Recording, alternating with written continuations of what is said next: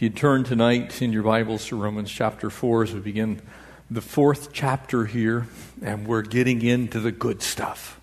You know, the first three chapters kind of tell us the bad story, amen? Who we are without Christ and what it looks like if you really uh, want to take a stock in mankind and what man can do. And we turn the corner here and we first uh, greet Abraham this amazing man of faith, and Paul uses the totality of chapter 4 uh, with Abraham as an example. And, and, he teaches us here in the first eight verses some principles of spiritual accounting. You might call it Spiritual Accounting 101. This is an introductory course on how to account for righteousness. Now, when you look at your own life, people are tempted to, and people often do, list a number of things whereby they think that in doing those things or being those things is another correct way to look at it, that they're okay with God.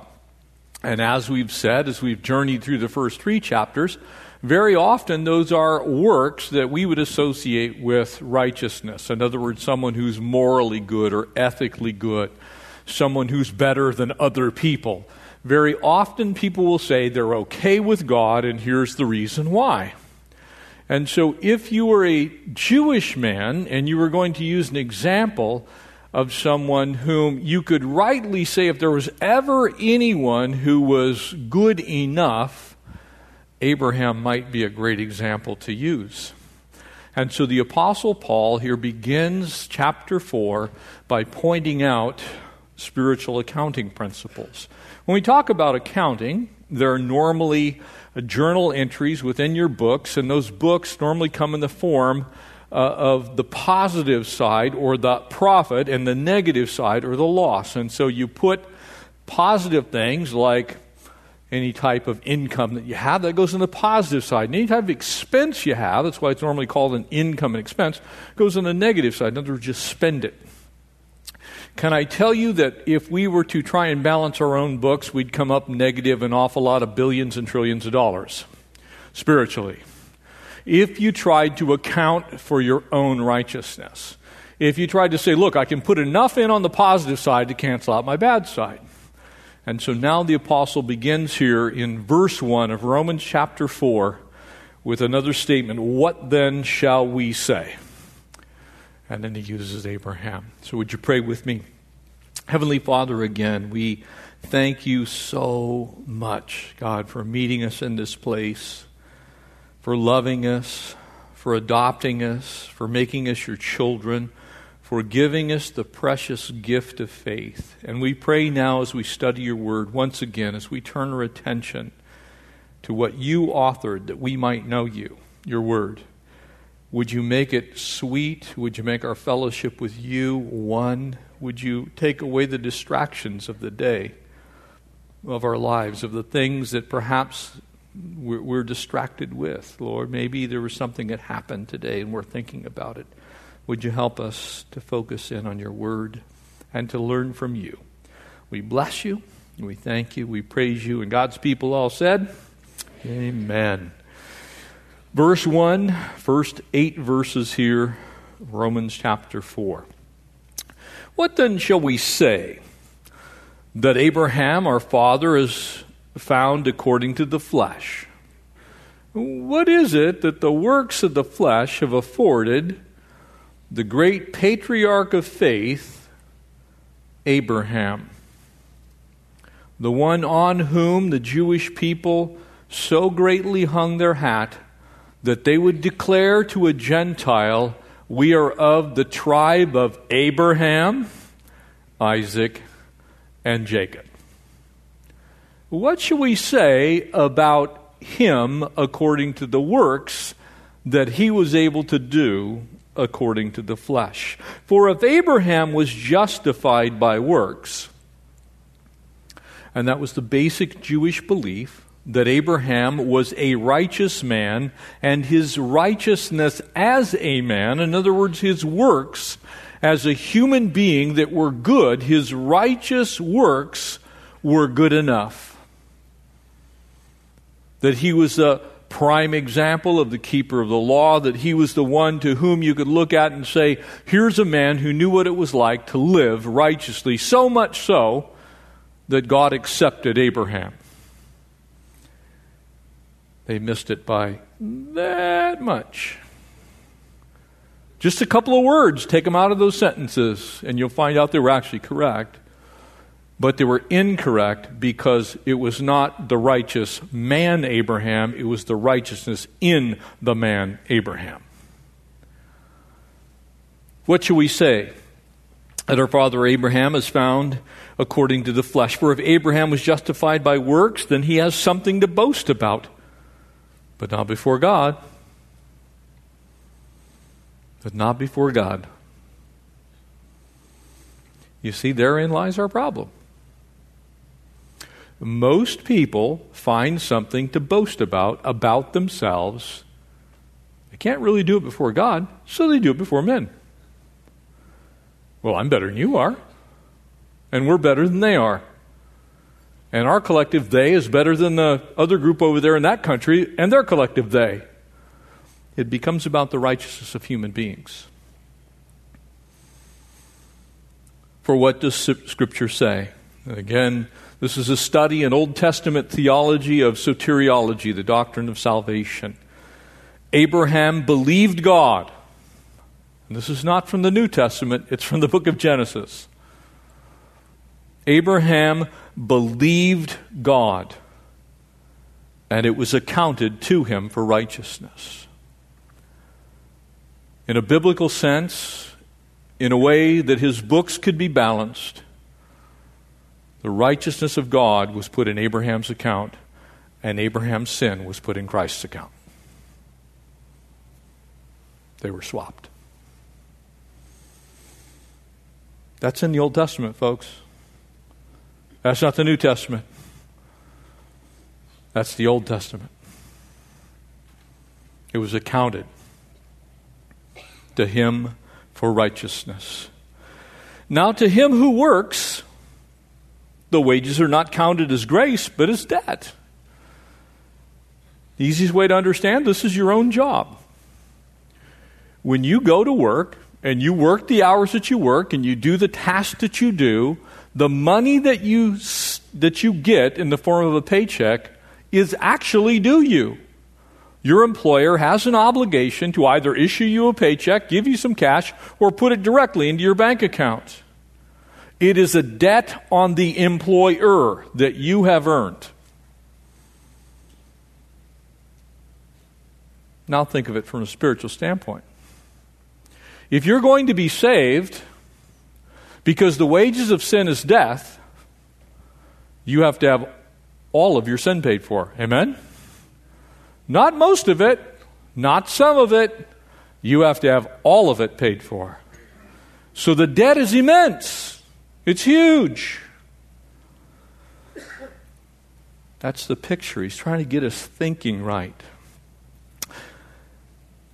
But to him who does not work, but believes on him who justifies, and now here's where faith and the resultant grace that comes from believing by faith comes into view. But simply believes on him who justifies the ungodly. His faith is accounted for righteousness.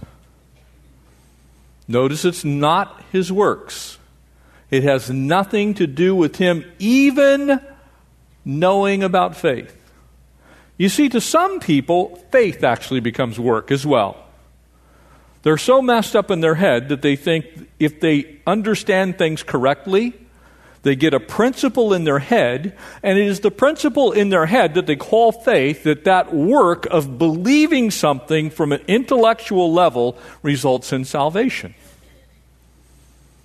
And the Apostle Paul is saying, wait a second. Let's examine this real closely. This passage should be a massive encouragement to you who believe you can earn God's favor. You can end it all right here with these eight verses. It is faith that results in grace, and that unmerited favor. It is God's grace alone, through faith alone, in Christ alone, that saves you. Hallelujah. It's not your goods, not you go to the right church, it's not you have the right translation of the Bible, it's not that you went to a class and you learned how to be a Christian. You are saved by faith, period. And it's accounted for righteousness. And now he uses David as an example, but as an example of the faith of Abraham. And just as David also describes the blessedness of a man to whom God imputes righteousness, that imputed righteousness is referring, referring to Abraham. Apart from works. And that word apart's an interesting one because it means and can mean in spite of. It can mean without. It has a totality of meaning that says, look, you could take all of your works and none of them can do what faith and grace can do. That's why he's going to go on and write for all of our works are as filthy rags. They're nothing. They're trash. They're garbage. I count all of it lost, the Apostle Paul will eventually write. And then again, quoting from the Psalms, blessed are those whose lawless deeds are forgiven. Hallelujah. Amen? I need my lawless deeds forgiven. Why? If my lawless deeds aren't forgiven, 100% of them, I can't see God ever. I'm toast. I'm done. It's over. But what's in view here is how to account for these things. What actually happens? And whose sins are covered? Blessed is the man to whom the Lord shall not again, same word, impute sin. You see, God can either take Christ's righteousness and put it in your account, or he will have to take your sin and leave it there. So you either have to have all of your sin removed and Christ's righteousness put in its place, or you have to take the sin and somehow deal with it on your own because it's still there. Blessed is the man, blessed is the woman to whom the Lord shall not account. It's the same exact word. Logizomai. Will not count that sin to you, counts that sin to Christ. If there's any doctrine in the entire Bible, I believe, that Satan attacks consistently, it is the doctrine of soteriology, the doctrine of salvation, and our understanding of it. Why? Because if he can mess with the doctrine of salvation, if he can get you to think that you're saved by any other means than God's gift of faith, now turn, if you would, to Ephesians chapter 2, and let's read this together. Follow along with me here. Verse 8, it's one that most of you, many of you may know by heart. Check out what it says. Do not miss the implication in light of the passage that we're currently studying. Verse 8, Ephesians 2 For by grace you have been saved through faith. Okay, so it's God's grace that comes to you through the vehicle of faith. God's grace through faith. Very important you understand that. So it is the faith that actually is the saving instrument, if you want to look at it that way. The faith, notice what it says about that faith, and that not of yourselves but it is a gift of God. The faith that you need to believe that is essential to receive the grace of God, you cannot manufacture. You cannot understand even in an intellectual way. You can't buy it. You can't procure it from someone else. That faith that you need to be saved, to receive the grace of God, comes to you Notice what it says it is a gift. And then, just in case we miss it, not of works, lest anyone should boast. Is that plain enough in light of our passage? This is a truth you have to lay hold of, family of God. Because if you take Romans 4 and Ephesians 2 and you put them together, you will understand the most important doctrine in the entire Bible the doctrine of justification by faith. Because I am justified by faith alone. The only way that I can be completely vertically right with God is by God dealing with my sin. He cannot simply erase my sin. The price for it must be paid. Because he's not just if he lets me slide on it, because he will not let everyone slide on their sin. Do you understand what I'm saying? People will perish and they will go to hell because of their sin. So he can't excuse anyone's sin. He doesn't just overlook it. He doesn't say about a Christian, well, I'm just not looking at yours.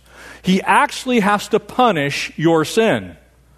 So instead of you paying the price, Jesus Christ pays the price for you. You are justified.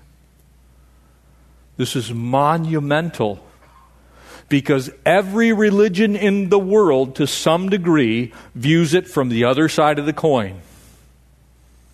Every cult views it from the other side of the coin. There's something that you can do, something that you can know, some organization you can belong to, some church that if you join the church, they teach basically salvation by organization. That if you're part of us, then you're saved.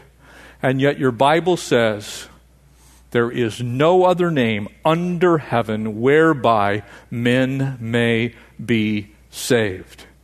And then it is told to us very plainly that the only way that you can be saved is by receiving a free gift of the very thing that you need, which is faith. That faith causes you to believe. That belief is sufficient for you to receive God's grace. So every bit of it is in God's hands. It's totally a free gift. But God permanently deals with your sin not by ignoring it but by punishing Jesus Christ for it. And he takes the righteousness of Christ, which you don't have, and he puts that righteousness into your account. So when God looks at your account, he sees only the perfect righteousness of Christ. Your sin was punished. Just like everyone's sin, in order for God to be perfectly just, your sin must be punished. The wages of sin is death. So someone has to die for your sin. Praise God for the believer, it's Jesus.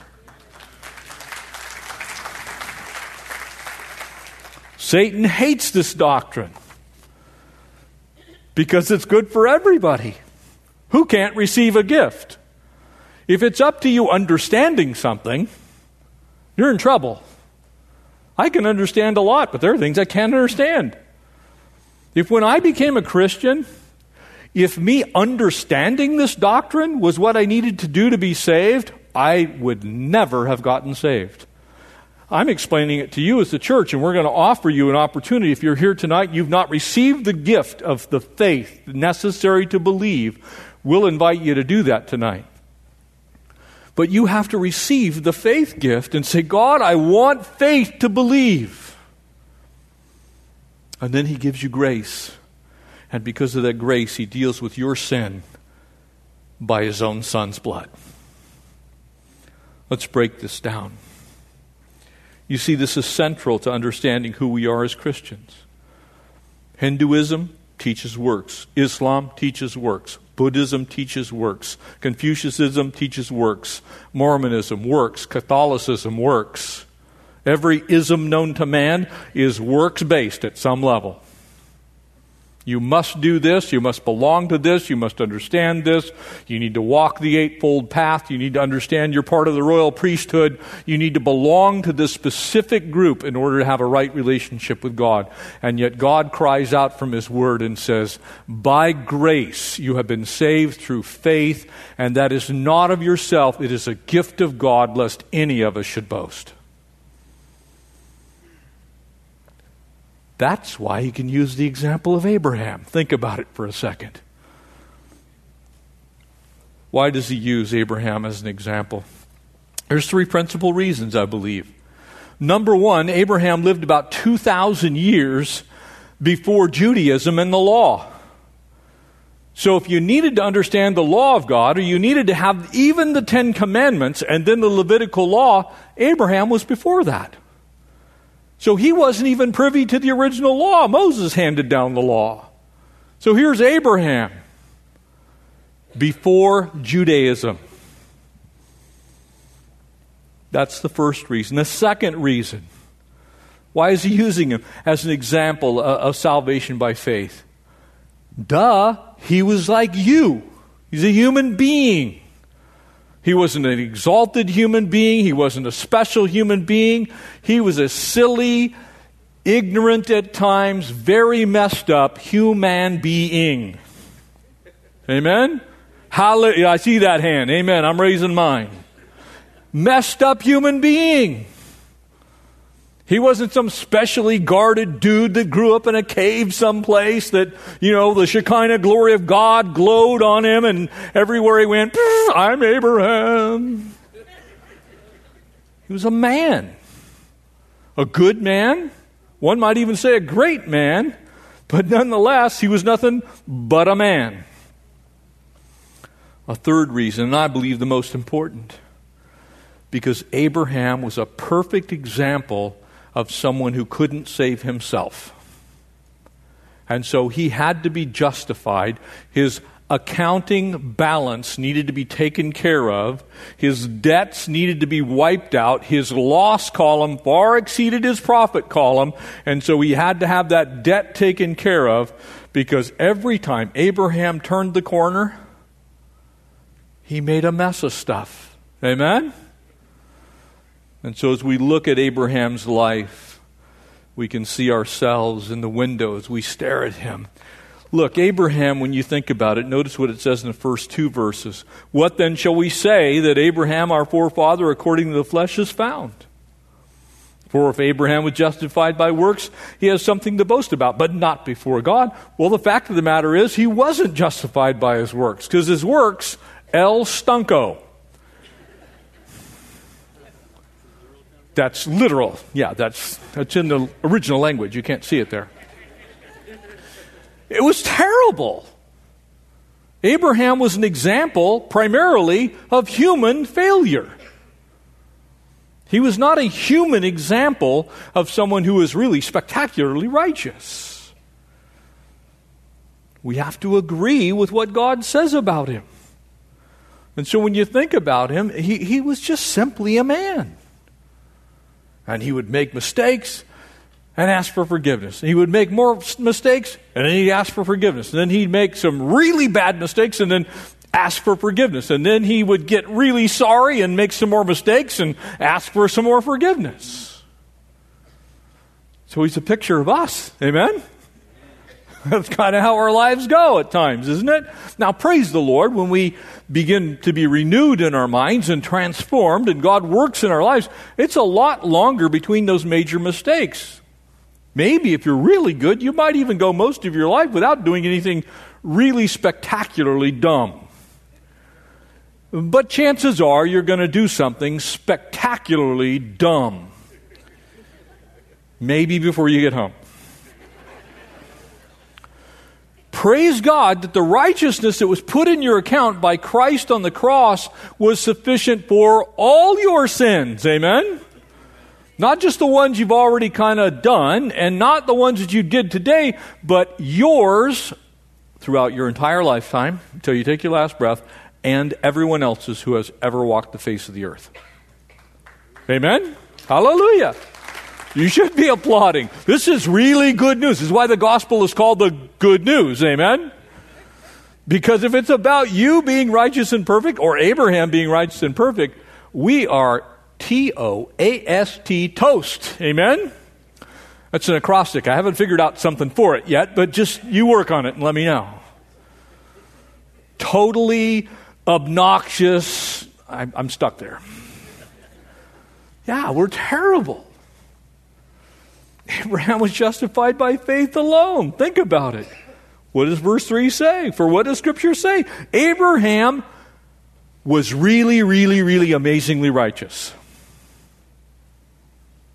Does it say Abraham never sinned?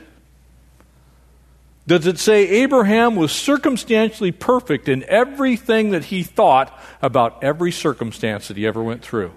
Because, see, a lot of people think that righteousness is, in essence, esoteric and existential. In other words, you take the circumstance and the situation, and you, with your human mind, rightly discern what is the problem with it or the mess with it. And as long as you don't do anything that actually transgresses your own thought about the matter, it becomes existential at that point. It's, it's of your existence. Then you can take and do whatever you want with it because you have rightly in your heart believed you were okay. That's a lot of people. That's why we have people right now sitting in college campuses having cry ins. Because they think it's okay. They feel their feelings are hurt. Yeah, it, it, it's like we're all about how we think about stuff, right? From God's perspective, what you think, hate to tell you this, don't matter. God's not going to die you. Hey, Jeff, what do you think about this sin? I know I said it was sin, but I'm starting to rethink it a little bit, and I realize billions of people have done it, and I've already sent many of them uh, to Hades permanently, but, you know, um, could we maybe change our mind on that one? God doesn't do that. He has to be the same yesterday, today, and forever. So if something was sin in the past, it has to be sin in the future. So, what you think about it, how you feel about it, does not matter to God. What He says is the standard, period. So, if He's spoken on it, that's it. So, whether you don't like the outcome, God don't care. And I don't mean to say that He doesn't care about you, He doesn't care that you don't like what He said. So, if He says something sin, it's sin. Mankind's always trying to deal with God. Well, I don't like that you made that sin, God. So, what does he say?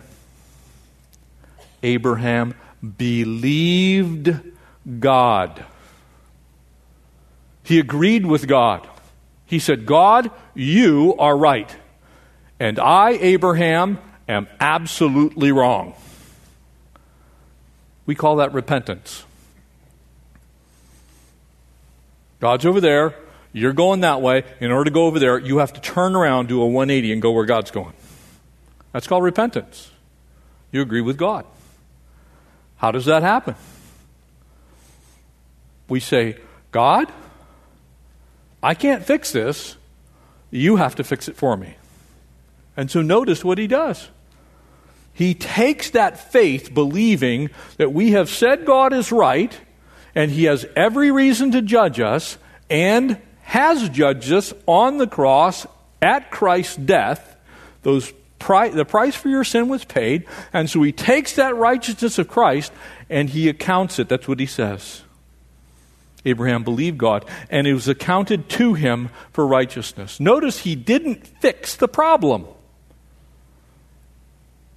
Abraham believed God, and that fixed the problem because Abraham still couldn't make a full payment of the problem. He simply believed God, and God took care of the problem for him. Took the righteousness of Christ's account and put it in Abraham's account, and took Abraham's sin out of his account, put it into Christ's account, and it was paid for in full by the blood of Christ. Amen? This is essential stuff. And you need to be able to explain this to people so that you can help them from walking in religion. You want them walking in a right relationship with God, not in religion. You're not saved by Calvary Chapel. You're not even saved by understanding fully the Bible. You're saved by one thing faith. And that faith is a gift that's given to you. You say, God, I don't get it. I believe what you said. I'm believing you. Your word says this is what I need to do. And you believe, and God's grace is placed on your life. And through that grace, He deals fully with your sin by punishing His own Son at Calvary's cross and taking His righteousness and putting it in your account. This is awesome stuff. This frees you from performance based religion. Notice I didn't say it frees you to be able to sin. We're not teaching antinomianism here. Anti meaning against, and nomos, the law, not against the law. The law still stands. The moral law is absolutely God's absolute perfect plan for mankind. So, what he said about himself then, he still says about himself now. We're not teaching against the law. The law bore witness to the fact that you're guilty.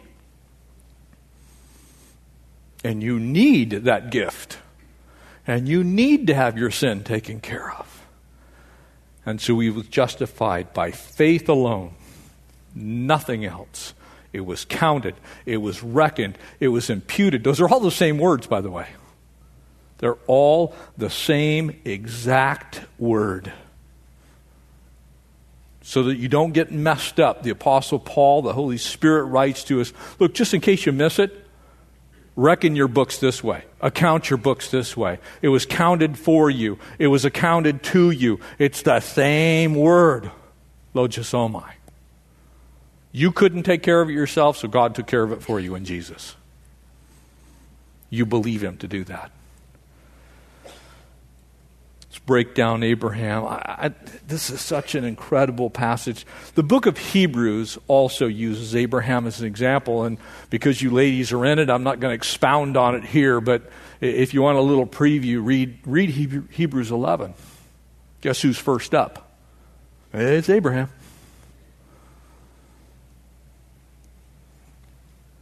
Abraham? Seriously? I mean, seriously. Abraham? Let's roll through Abraham fairly quickly here. In Genesis chapter 12, it says about Abraham, verses 2 and 3, I will make you a great nation. Going to make Abraham a great nation. How's he going to do that? The dude is ancient and he's got no kids. His wife is ancient and past child rearing, and they have no kids. Abraham, I'm going to make you a great nation. That's pretty much faith, isn't it? I will bless you and make your name great. Well, your name is not going to be real great unless you got some prodigy, some progeny, unless you got some peoples. If you don't got no peeps, you ain't going to be great, okay? And so God speaks to Abraham, I'm going to make your name great. Abraham's going, Yeah, right. Sure you are. So you will be a blessing. And I will bless those who bless you. And the one who curses you, I will curse. And in you, all of the families of the entire earth shall be blessed. Can you hear Abraham going, Yeah, right. Have you seen me? Have you noticed my wife? We are not exactly fertile. We have no children. We're in our 80s. It begins there. Abraham had no guarantee about anything except God said so. The Word of God. Thus says the Lord is the word of the Lord. We have it in written form now. It's the word that came to Abraham. Nothing but God's word. When God called him to go, calls him out of his land, when, when he, he pulls him out of Ur of the Chaldees, he's in this pagan land with, with a pagan king, rep, obviously reared in a pagan home.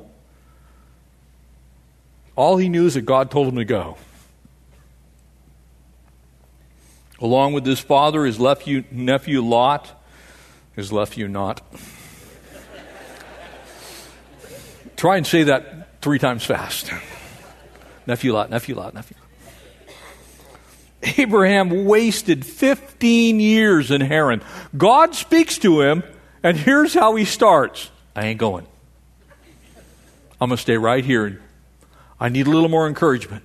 So he stays for 15 years until the group that lived uh, with him and his family until Terah dies.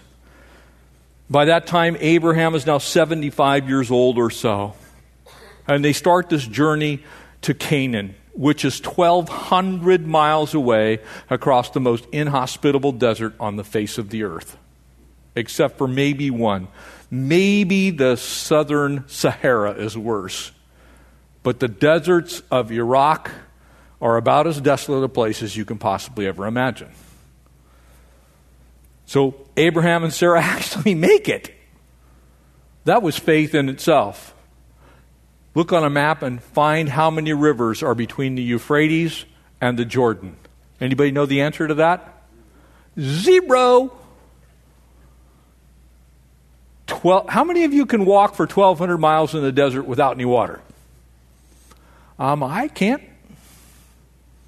But somehow they managed to find watering hole after watering hole. Whether they took the northern route and went up through Syria, we, we don't exactly know.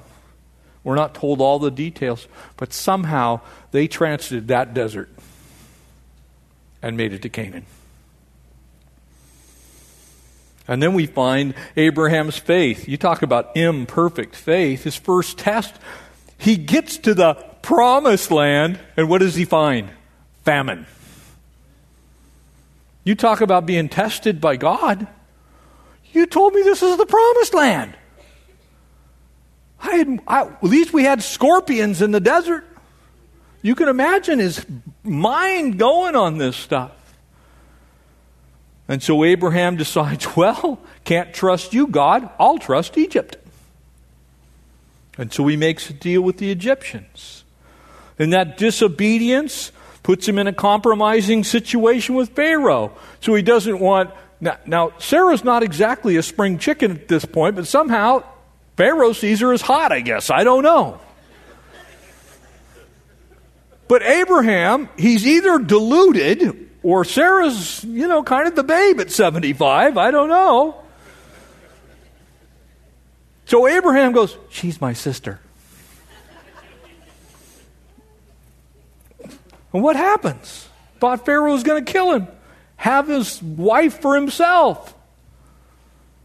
It's crazy. Abraham dishonors the Lord, caused plagues to come upon Pharaoh's family. Not exactly a great start. The Lord again re- reassures him. And as you travel through Abraham, you start in chapter 11 and you, you work your way through about chapter 25 of the book of Genesis. The whole thing's about this dude who's a mess. And so here comes, well, you're going to have a child. Well, I don't believe you. But you told me so, so I'm going to take matters in my own hand. I'm going to ha- commit adultery with Hagar. That's how I'll show you I love you, God. This is the guy. It was accounted unto Abraham for righteousness. You hearing any good works in there? His whole life is a mess.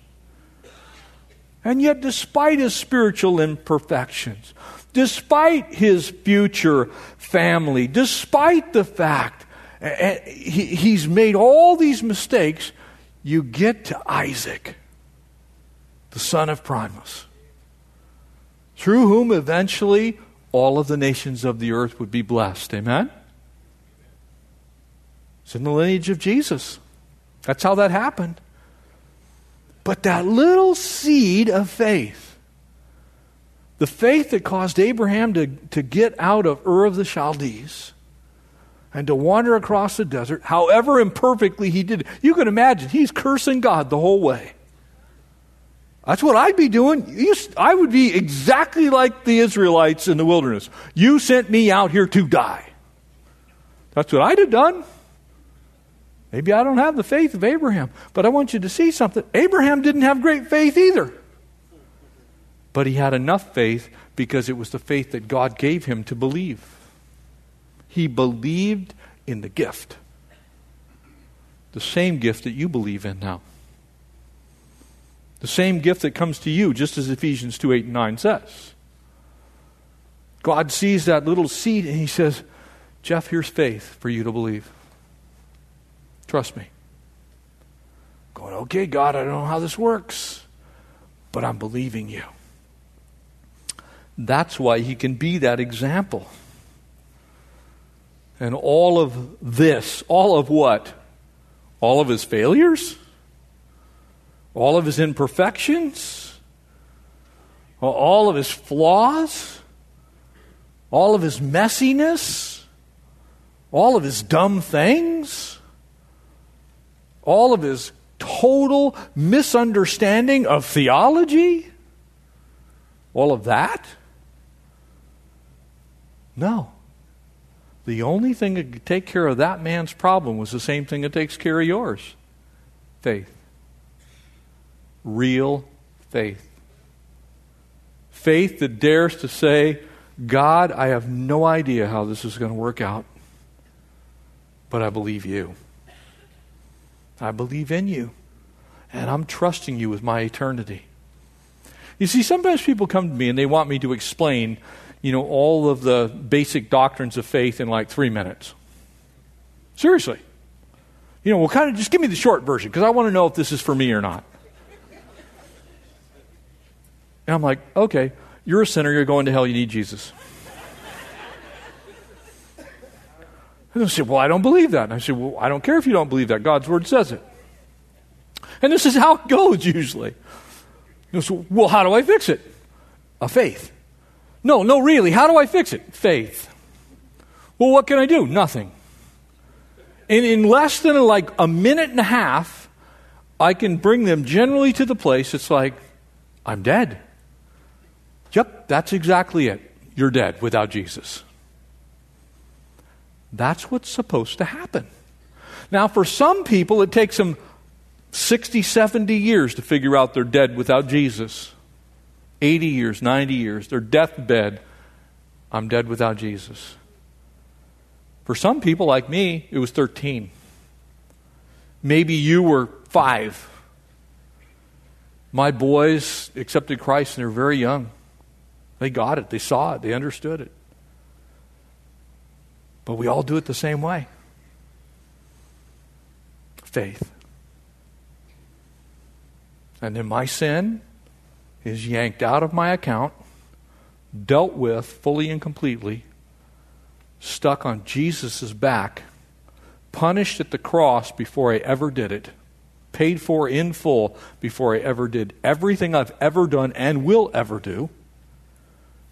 Christ paid for all of it. And so then the righteousness that is necessary for Jeff is put in my account. So God looks at my account and goes, You're good. all of it, all of this, was accounted to him as righteousness. You see, faith itself, even, really is not the reason, it's not the basis for us being justified before God. It's a gift. That's why it says what it says in Ephesians 2 8 and 9. So you, so you can't just understand what faith is. You can't just do the things on the outside that look like you have faith, because you have people that do that. I'll pray a lot. You have people that try and show how much faith they have by beating themselves on the back and crawling on broken glass up the stairs of churches. You have people making pilgrimages halfway across the world to go stand someplace so that their faith will be increased.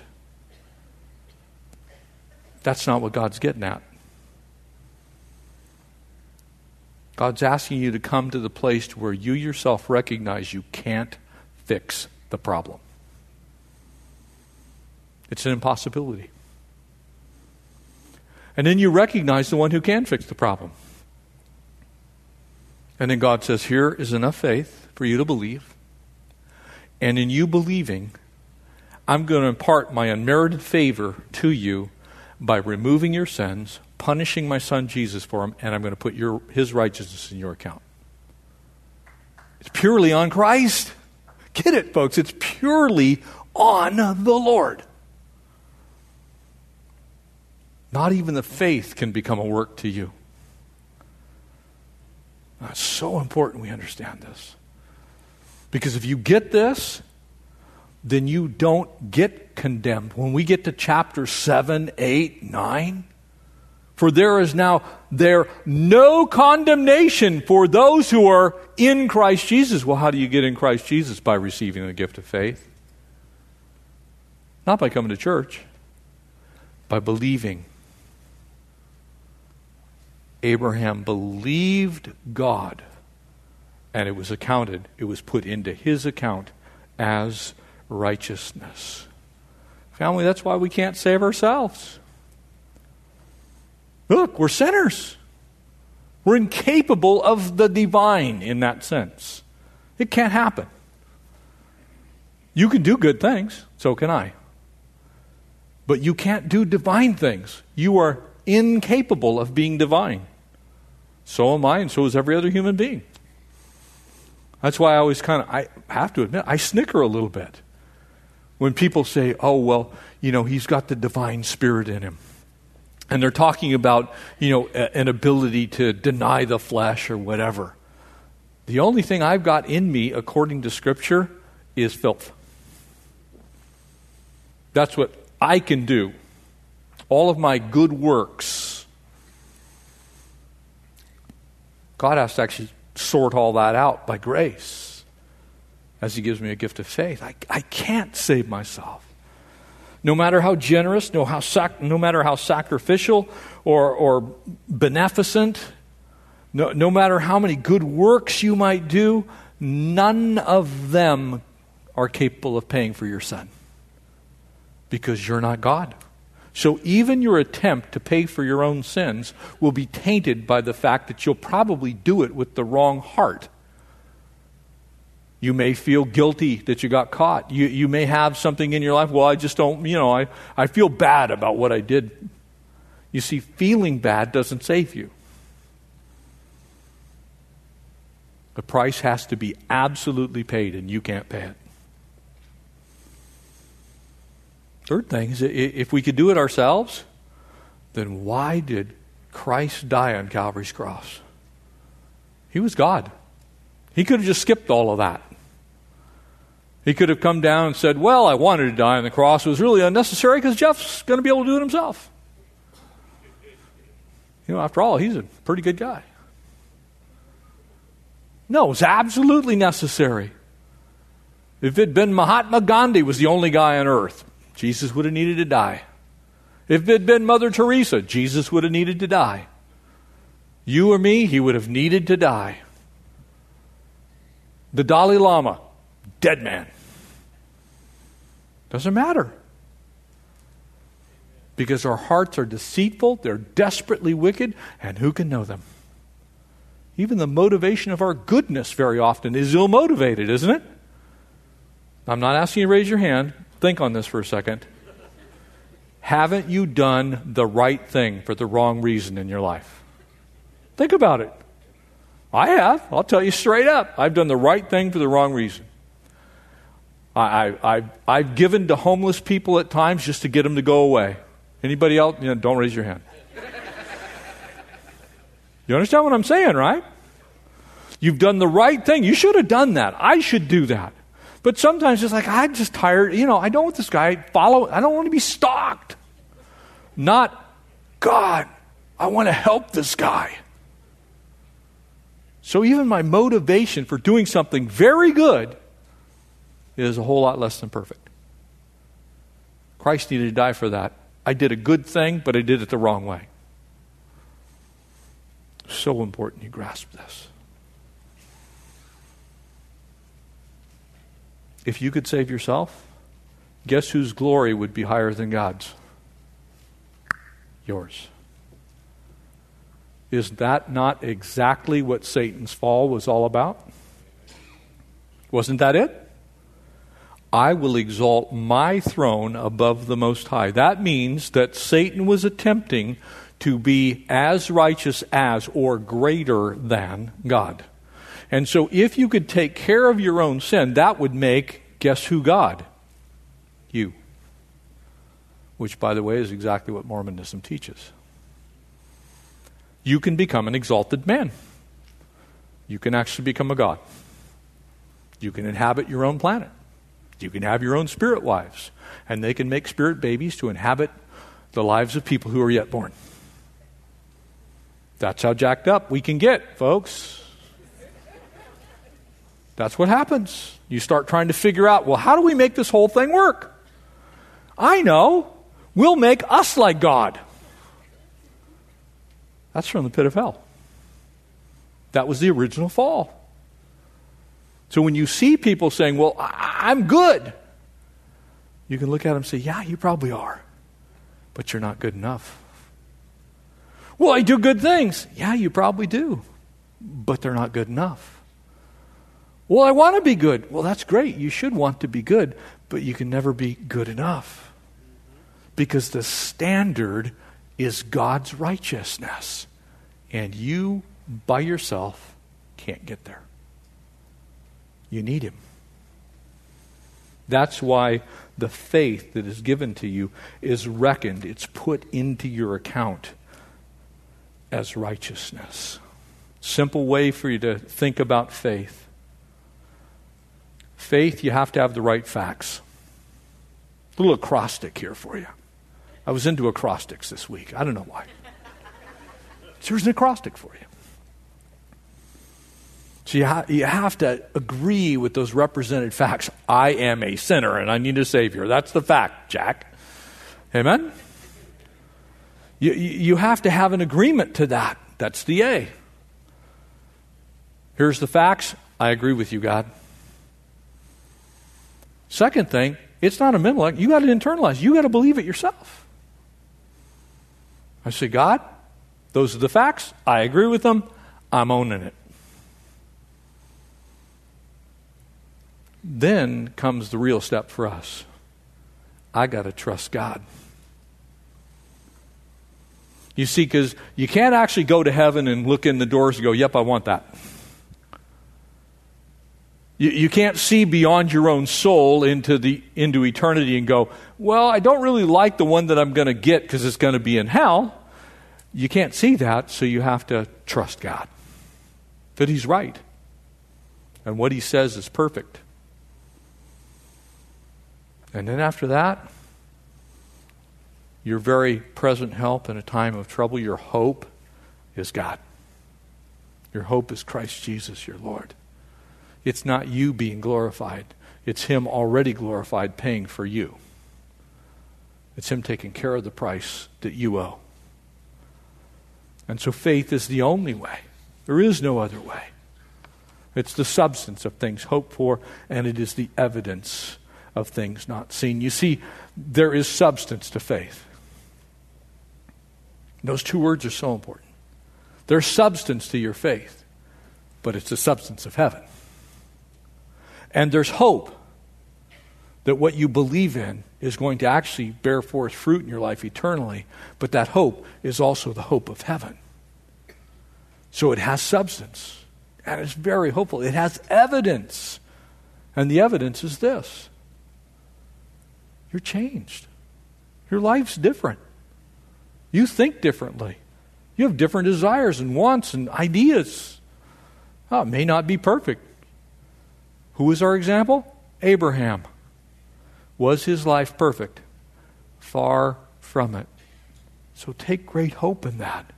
Don't shoot at Abraham's mistakes.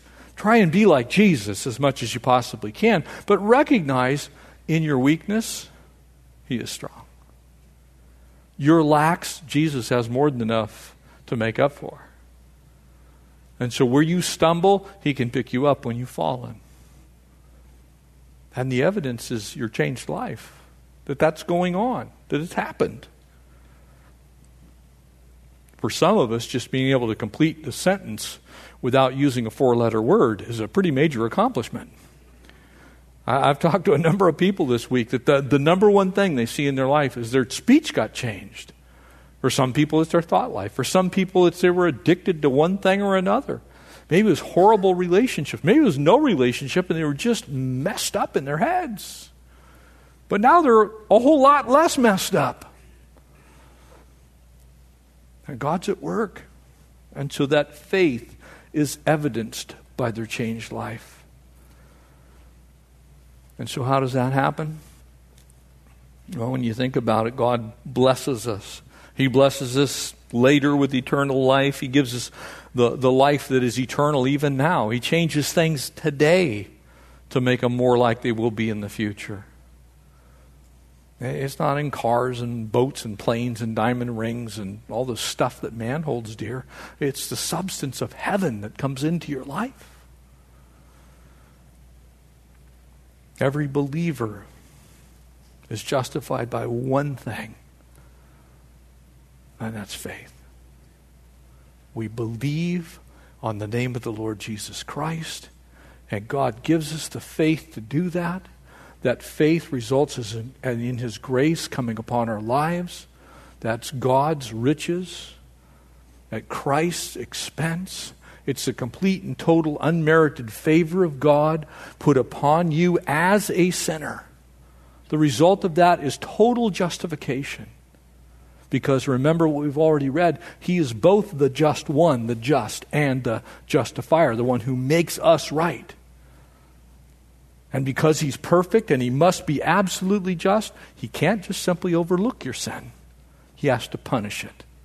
So instead of punishing you, he punishes Jesus and then takes Jesus' righteousness and sticks it in your account so that when he looks at your account, he sees the righteousness of Christ.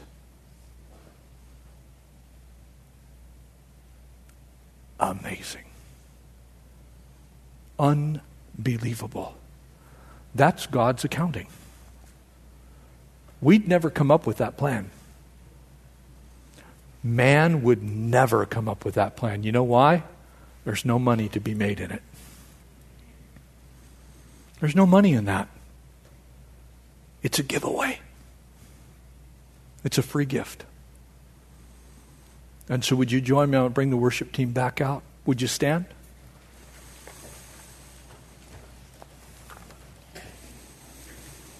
Abraham was justified by only faith. David was justified by only faith. Rahab was justified by only faith. Jeff Gill has been justified by only faith. And that faith was given to all of us, 100% of us, as a gift from God. Didn't earn it, didn't come to enlightenment so I could receive it. God simply had mercy upon me, a pitiful sinner, and said, Jeff, I love you and I have a solution to your problem.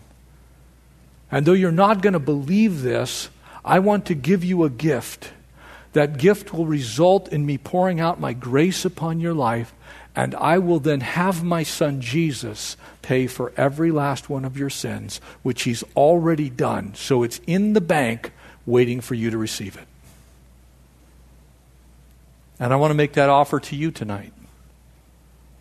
The righteousness of Christ is already in the bank, it's been paid. And so if you're here tonight and you've never received that gift of faith, which results in grace, the grace gift, if you will, and you want to do that tonight because you have the understanding that you need to agree with God and say, Yes, I'm a sinner. And yes, I need a Savior. And yes, I can't save myself. If you're here tonight and that's you, I want the church to bow your heads and close your eyes. And I just want to make available the good news of the gospel to those that might be in the, in the house tonight that don't know the Lord. If you're here tonight and you want to receive Christ, where you're standing right now, I want you to simply raise your hand. Put your hand up in the air where I can see it. I'm going to pray with you. You're going to pray with me right where you're at. If that's you, I see that hand. Praise the Lord. Is there anyone else? Look, there I see that hand as well. Praise God. Is there anyone else in this place tonight? You see, we don't know when we're going to take leave of this earth, but that gift is available to you tonight. And I simply am just asking you so you can take advantage of it because it's free. Christ offers it to you tonight for free. We have a couple of hands up. Is there anyone else? Family of God, I see that hand as well. There's another hand. There's another hand. Don't be ashamed of the Lord. He loves you. Jesus died for you. Just slip your hand up. All we're going to do is pray with you. You're going to pray right where you're at. All right, let's pray together. Those that just raised your hands, you can put your hands down. And you're simply going to pray with me. But you need to believe in your heart right now these words Heavenly Father, I agree with you. And I know I'm a sinner. And I need a Savior. And I've been trying to save myself. And I'm asking you now to give me the gift of faith so that I can believe. And Jesus, I believe that you died on Calvary's cross and you already paid the price for my sin. And so I'm asking you to take away the stain of my sin and to make me right with God. I promise to walk with you all of my days. I offer you my life as a living sacrifice. I thank you for forgiving me. And I thank you that you're going to write my name right now in the Lamb's Book of Life. Thank you for allowing me into your kingdom. It's in Jesus' name I pray these things. Amen. God bless you.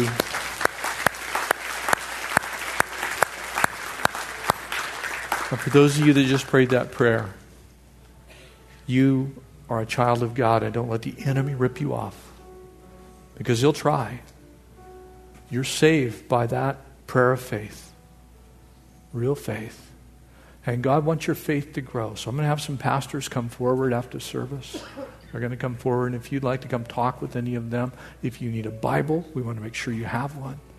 We want to get you started on your journey of faith. If you don't know how to do that, but you need to be in fellowship, you need to be in prayer, you need to read the Word, you need to grow. So we'd love to help do that. For the rest of us, let's close in prayer. Father, we thank you. Thank you that we get to be here, that we get to be in the same place when New Kingdom kids take that step of faith. God, thank you for that. It's a holy moment. Lord, we're just so grateful for those that have received Christ tonight. And we pray that you'd help them to grow. Lord, you'd watch over their lives. And Lord, for us that have already been the recipients of your great grace through faith, Lord, would you help us to walk in it? Protect us, Lord, from the attacks of the enemy. Help us to preach the gospel. Help us to bring people out so that they can hear the good news. Lord, we thank you for taking care of our debt of sin, placing it on the back of your Son, Jesus.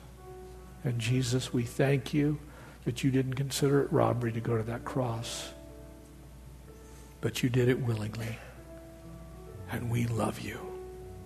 We bless your holy name. It's in the name of Christ we pray these things. Amen. Amen. Amen.